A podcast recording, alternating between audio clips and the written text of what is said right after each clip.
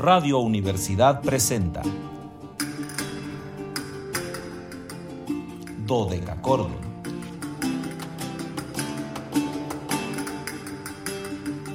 Un programa para encontrarse y reencontrarse con los autores y composiciones de la antigüedad, el medioevo, el renacimiento y el barroco.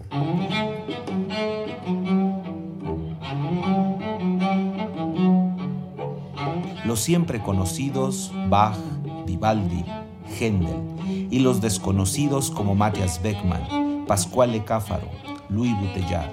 Acompáñenos en este periplo auditivo y sensorial.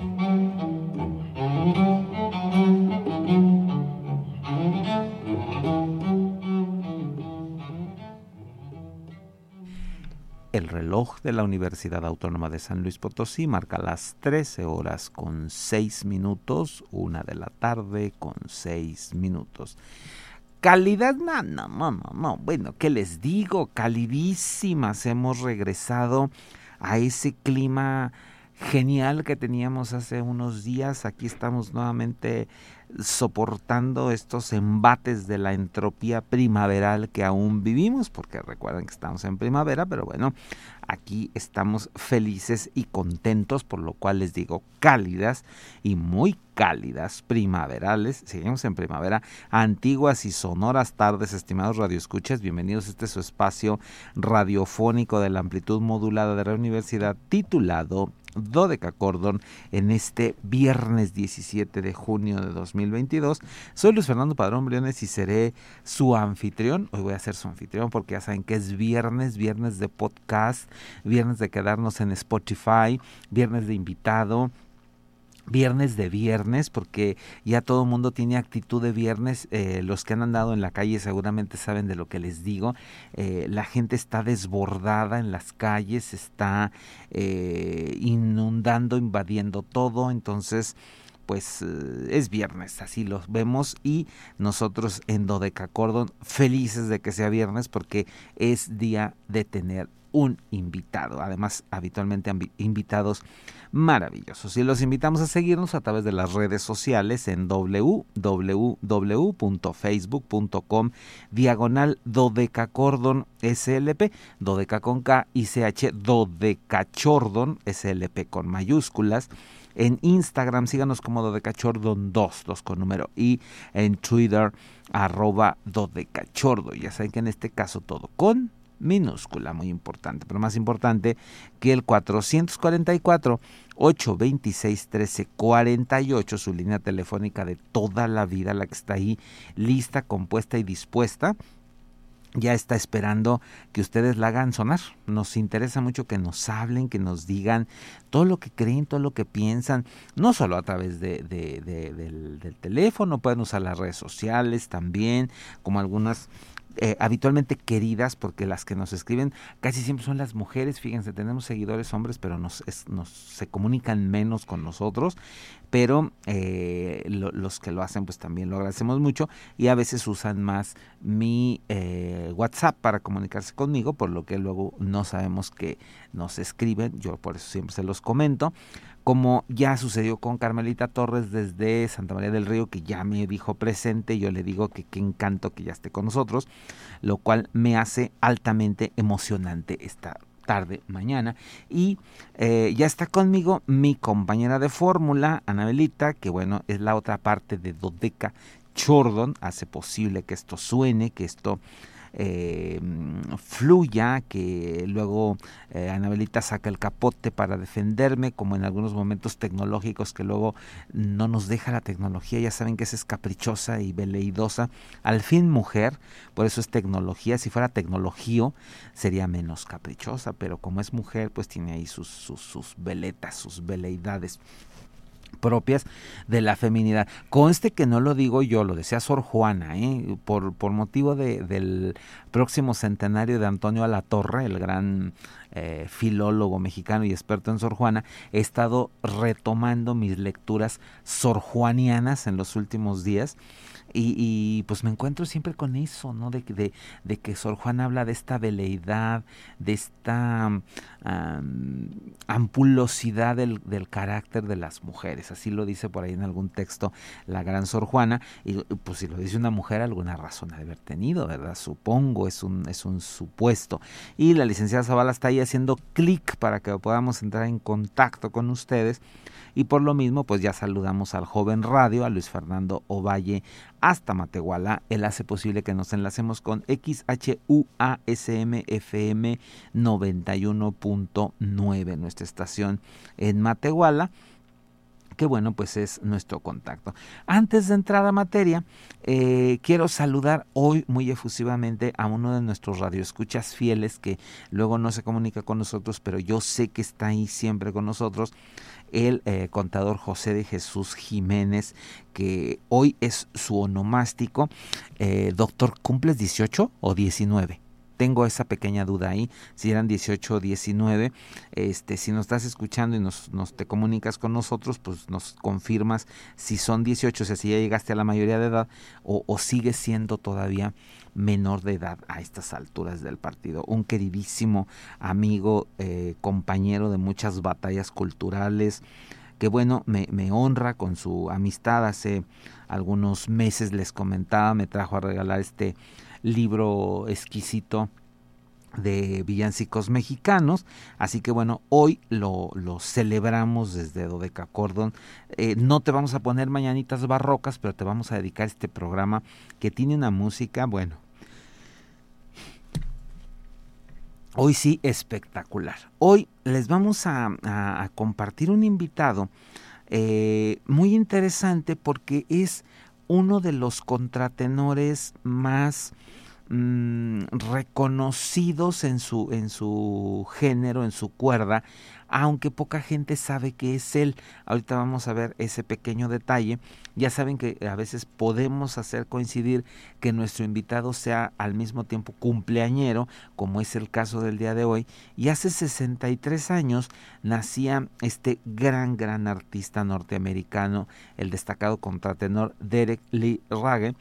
Derek Lee Ragin, así lo escribimos, Derek con K, D-E-R-E-K, Le como L-E-E, -E, Ragin, R-A-G-I-N, Derek Lee Raga, eh, que nace un día como hoy, un 17 de junio, pero de 1958 en West Point, eh, cerca de Nueva York, en los Estados Unidos de Norteamérica. Y bueno, la biografía de Derek es muy interesante porque él, eh, aunque nace ahí en West Point, muy pronto su familia se muda a Newark, en New Jersey, donde va a mm, mostrar inclinaciones por la música. Él no proviene de una familia de músicos, esto es muy interesante, pero desde muy pequeñito dijo que quería eh, cantar, eh, por lo que su familia no lo vio como algo extraño, no pensaron que a ellos se fuera a dedicar, lo mandaron al coro de, niños de, de Newark, que era un coro que estaba ahí en esa localidad, y eh, muy pronto demostró tales dotes musicales que los maestros sugirieron que le dieran una formación formal de música, es decir, no solo el coro, sino que ingresara a la universidad para eh, seguir estudios formales de música, como así sucedió, va a ingresar al Conservatorio de Música de Oberlin, donde va a estudiar piano y educación musical, pero a la par de ello empezó a tomar clases de canto con Richard Anderson y Richard Anderson fue una figura capital en su vida porque lo va a catapultar muy pronto a una carrera operística que imagínense nada más que debut va a tener en una de las grandes óperas del siglo XX que es eh, A Midsummer Night's Dream, El sueño de una noche de verano de Benjamin Britten, cantando este papel de verdad complejo y difícil para el contratenor que es el Oberon. Y entonces con ello pues eh, inicia una carrera fulgurante que em, va a seguir bajo la tutela de, de, su maestro algún eh, tiempo de Richard Anderson y posteriormente va a ir a trabajar con Max van Helmont eh, un verano y empieza el sueño, eh, fíjense qué curioso, ¿no? Como todos los artistas tienen que en algún momento ser migrantes de alguna forma. Eh, algunos tienen el sueño americano, ir a los Estados Unidos de Norteamérica, básicamente todos los latinos tienen ese sueño. Pero en el caso de, de los norteamericanos, pues van a tener que soñar con con brincar a otra parte. Entonces él brinca a, Estados a Europa, perdón, y ahí va a, iniciar estudios de, de, canto muy formales, muy sucintos, que eh, lo, lo, posicionan como un cantante de primer nivel, al grado que en 1983, cuando eh, Derek tiene pues una edad, vamos a decir que mm, joven, 25 años, gana un premio muy connotado dentro del canto, que es el premio Porcel Britain para eh, cantantes de concierto, esto en Inglaterra, y a ello le siguió unos años después, cinco, el Prix Especial du Jury du Grand Prix Lyrique de Monte Carlo, el premio especial del jurado del Gran Premio Lírico de Monte Carlo, y eh, después el primer premio en el concurso internacional de música de München o Múnich en el año de 1986. Esto ya nos daría un perfil de un cantante que está multipremiado, que tiene una trayectoria muy interesante. Pero aquí viene lo más trascendental en la vida de, Derek Lee eh, y aquí fíjense cómo la tecnología nos ha permitido acercarnos a ciertas cosas que antes no las podíamos haber eh, concebido. En el mundo de la ópera, teníamos una leyenda, bueno, tenemos miles de leyendas, pero una leyenda importante que teníamos en, el mundo de la música era la famosísima voz de Farinelli. Farinelli, este castrado, este emasculado eh, italiano, que hizo toda una leyenda. Tenemos tanta información sobre Farinelli que sin mucho problema se pudo hacer una biografía de él. Teníamos todo, cuándo nació, cuándo murió, dónde crece, con quién estudia, qué canta, cuándo canta, dónde canta, cómo canta, sus amigos, sus enemigos, sus colecciones. Estaba retratado por grandes pintores de la corte. En fin, podíamos hacer una biografía. Eh, lo que les voy a decir, no se lo tomen así como tan formal. Podríamos hacer muy fácil una biografía. En el mundo de la, de la musicología nada es fácil. Hay que reunir los datos, hay que enfrentar las fuentes, hay que consultar una y otra vez muchos datos. Pero de alguna manera no nos dio tantos problemas como otros artistas de los que no tenemos nada y hay que hacer pesquisas casi detectivescas. Fíjense, luego el musicólogo tiene más de detective que de, que de músico porque hay que investigar, hay que eh, hurgar entre documentos, hurgar entre eh, mm, fuentes que, que, a veces son tan viejas que, que no soportan ni siquiera el, contacto con, con, la gente. Entonces hay un, un proceso ahí de cómo buscar toda esa información. Entonces, siempre nos dijeron que el timbre de, de, mm, de Farinelli era un timbre extensísimo. Se habla de que su timbre llegaba a tres octavas, algo imposible en un cantante. Habitualmente los cantantes tienen dos octavas aproximadamente, ¿no? Claro, con ejercicio se ganan notas, etcétera, pero no este, tres octavas que nos lleven a, a dos colores de voz diferente.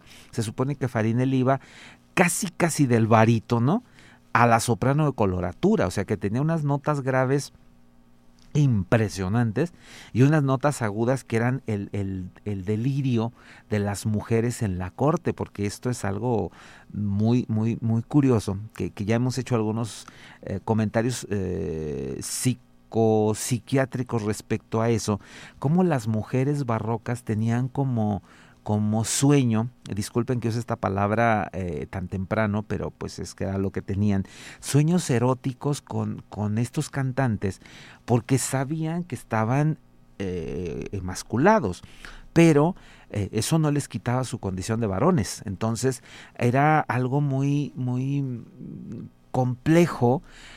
tener un, una liaison, una, una relación, un, un affair con un, un personaje de este de este calibre, de este tamaño. Entonces las mujeres se desmayaban, esto nos lo dicen eh, en los conciertos de Farinelli, que cuando él empezaba a hacer estos trinos y que parecía que no respiraba, las mujeres se desmayaban. Entonces aquello haber sido espectacular. Cuando quisimos recrear la voz de Farinelli, nos topamos con un problema. No había un cantante o una cantante que alcanzara estos registros tan amplios Y entonces se hace una película maravillosa firmada por eh, Gerard Corbeau que hacía eco de una biografía que se escribió en torno a Farinelli y entonces alguien sugirió que a base de la tecnología, hoy, hoy me tardé mucho en explicarles para poder llegar a esto, que en base a la tecnología podíamos pegar dos voces. Les uso pegar como, como un objetivo este, juguetón. Eh, pegar, entonces, un cantante hacia la línea superior, una soprano de, coloratura muy alta hacia la línea superior, y un contratenor que podía dar estas notas más pesadas, más graves, con más cuerpo, daba exactamente esa zona de la voz. Esto se pegó y los protagonistas de este ejercicio no faltó quien dijera, aquí yo no les voy a decir un nombre, pero había un potosino que hablaba bastante mal de ese ejercicio que se hizo. Este, hoy no voy a recordar su nombre. Eh, decían que era una aberración, que era una quimera, que cómo era posible que pudiéramos escuchar a través de algo falso algo que había sido tan bello. Entonces las voces que no eran falsas, Eva era Eva Malas Godlewska, que ya ha sido nuestra invitada en varias ocasiones, y nuestro invitado del día de hoy, Derek Lee Ragin, que prestaron su voz y los dos fueron la voz de Farinelli. No sé si Anabelita nos tiene listo el YouTube. Ok, perfecto. Perdón que, que, yo haya dicho marcas aquí al aire, pero es que era, hoy sí era necesario. Entonces, les vamos a compartir como primer ejemplo musical una brevedad, luego regresamos corriendo a presentarles lo que sigue. Esto es la voz de Farinelli y ahí vamos a empezar a escuchar al gran Derek Lee Ragin, cumpleañero del día de hoy, 67 años.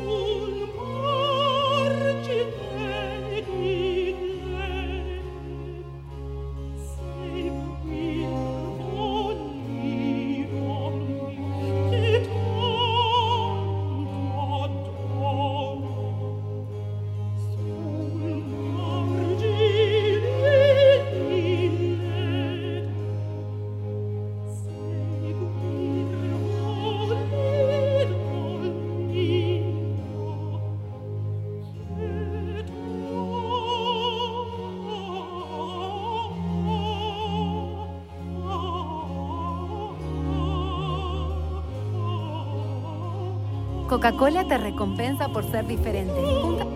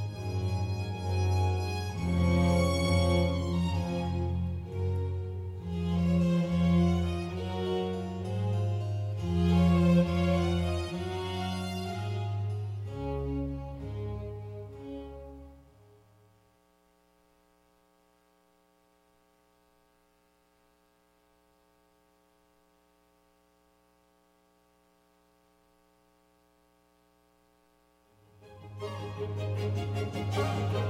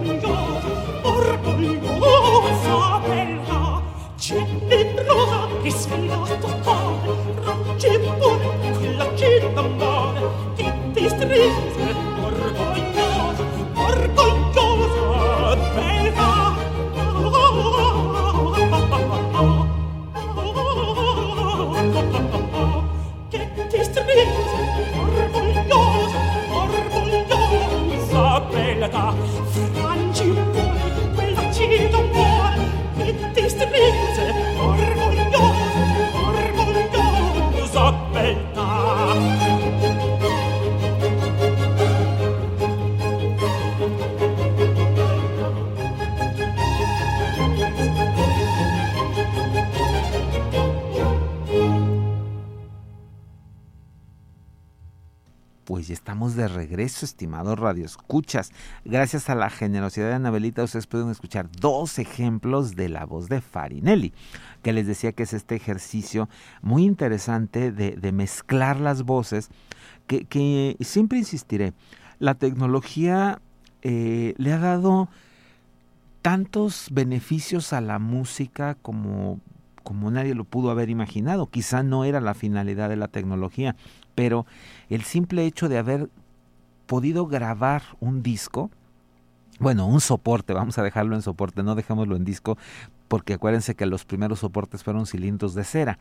Entonces, este, este guardar, este poder guardar los sonidos, tanto las voces como los sonidos de instrumentistas míticos, eh, sobre todo de finales del siglo XIX, eh, principios del XX, pues es un primer avance para la música, porque antiguamente si el músico no iba al lugar, pues era imposible escucharlo, ¿no? Había una leyenda, eh, Paganini era muy bueno, eh, Lis era el mejor pianista de su tiempo, sí, pero son mitos, son leyendas, no podíamos comprobarlo y la gente que tuvo el privilegio de escucharlo, quizá estaban tan enajenados por lo que ahora llamaríamos marketing, que, que, a lo mejor ni siquiera es que fueran tan buenos. No estoy dudando de las capacidades de Paganini, mucho menos de las de Liszt, porque ahí están las obras para comprobar que eran espléndidos. Pero eh, mucho de su éxito se lo debieron a este marketing de venderlos como seres mm, suprahumanos o de plano demoníacos, como el caso de, de, de, mm, olvidado, les acabo de decir, de Paganini, este, como el caso de, de, Paganini que decían que era como tal, ¿no? Un enviado del, del demonio. Entonces, eh, el que podamos acercarnos a fenómenos acústicos, vamos a dejarlo así, fenómenos acústicos como la voz de Farinelli, era imposible, no era algo que no se podía pensar en, a principios del siglo XX, pero que a finales del mismo, en los 80 y en los 90 sucedieron cosas como esta. Y entonces ahora debemos de poner en evidencia a los culpables de, que esto sucediera. Uno de los culpables es nuestro invitado del día de hoy, Derek Lee Raggin, eh, este contratenor que ahora sí lo van ustedes a disfrutar ya eh, como tal, eh, con su voz auténtica, en un disco exquisito que hace cuenta de algunas de las cantatas de Antonio Vivaldi. Aquí Derek está acompañado eh, por Viola de Hawk en el violonchelo y Chris Parr en el clavicémbalo. En el caso del clavicémbalo es una copia de un eh, de 1700 y el cello es copia de un Stradivarius de 1710. Vamos a iniciar con una cantata mm, exquisita, bellísima, a la cacha del alme, del arme, RB 670, con tres movimientos, alegro, recitado y alegro. Y luego regresamos para compartirles otro disco, hoy que estamos homenajeando al gran Derek Lee Raggin en su cumpleaños número 63.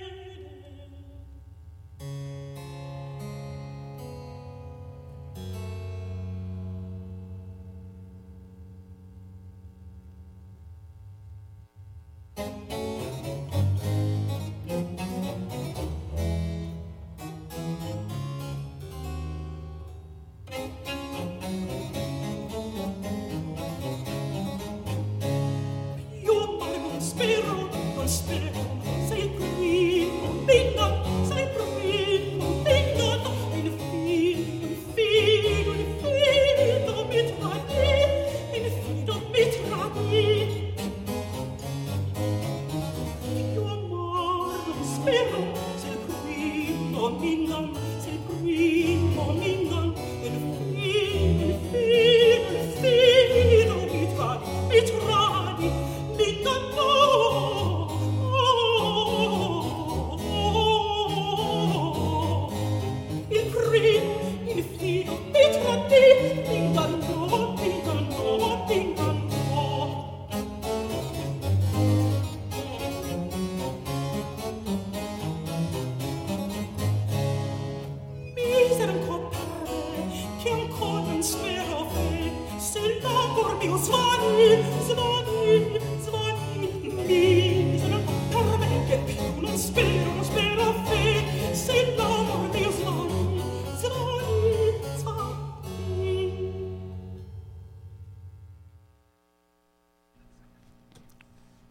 De regreso, estimados radioescuchas. Nos emocionamos tanto con la voz de Derek Lee que les dejamos tres, digo dos eh, cantatas, la que les había anunciado a la cacha del alme, y luego Perfidísimo Cori, RB 674, de este disco, insisto, eh, espléndido, que si mal no recuerdo, Derek lo hizo en el año de 94, 1994, cuando empezó eh, a tener mucha más fama, entonces graba una importante cantidad de discos eh, en los cuales nos dejó ejemplos únicos de, su voz.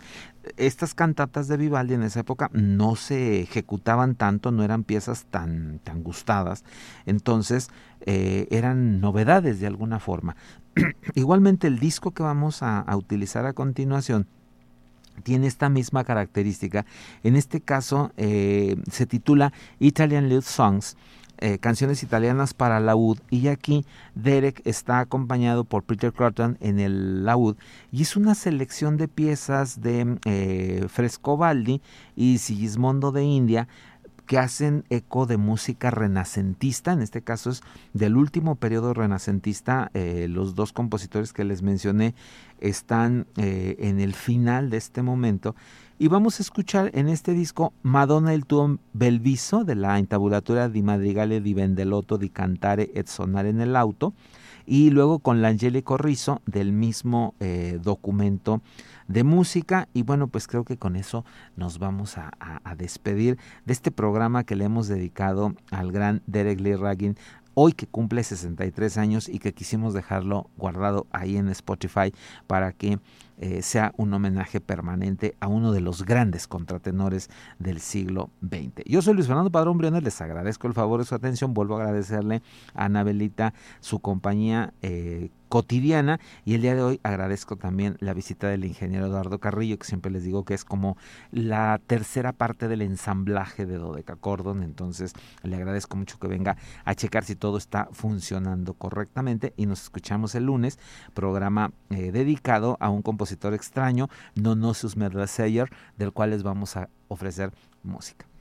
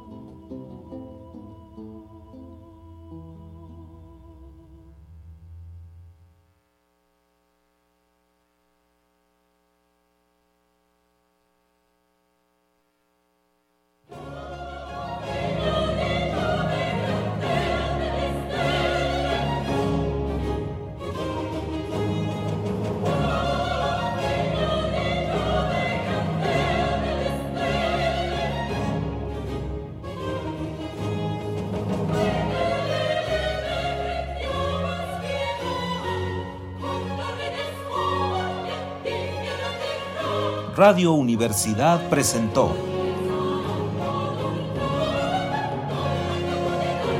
Dodecacordo.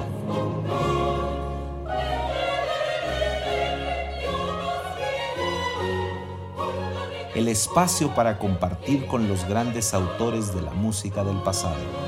Nos encontramos en la siguiente emisión.